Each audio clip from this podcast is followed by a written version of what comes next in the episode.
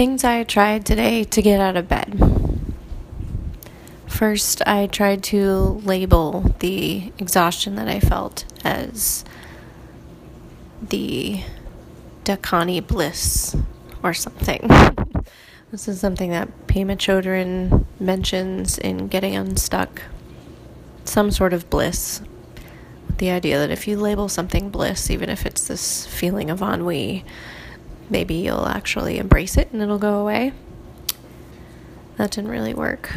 The other thing I tried was to look out my window and see if it was sunny to see if that motivated me to get up. That didn't help. I also had my uh, radio alarm clock set to a morning show, people talking about things going on in the real world, in hopes that that would drag, drag me out of my dream state remind me that I have to get up because there are real things happening in the world. That didn't work either. I had my alarm clock from my phone, which is a pretty pleasant, low, jingly thing. I mean, it worked waking me up, but it didn't make me get out of bed.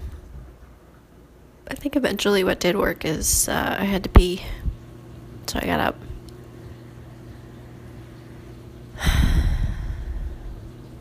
It is now 9:59 a.m. and I did manage to get up, make myself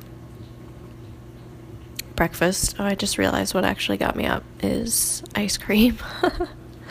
I have a an old pint of Rocky Road in the freezer. For some reason when I was laying in bed, it occurred to me that I really wanted to dig into that ice cream and find one of those little chocolate covered almond pieces. So that sugar craving, I guess, finally got me out of bed. Um, I had a couple of spoonfuls of that ice cream. I dug around for the chocolate bits while I heated up some waffles on the toaster. And while the waffles in the toaster heated up, I made some eggs. And while I made the eggs, I made some coffee. So I ended up with some protein, some morning carbs and some coffee.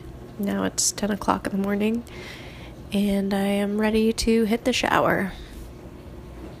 So, those are all the things I tried to get out of bed today, and I guess the one that worked was ice cream. Who knew?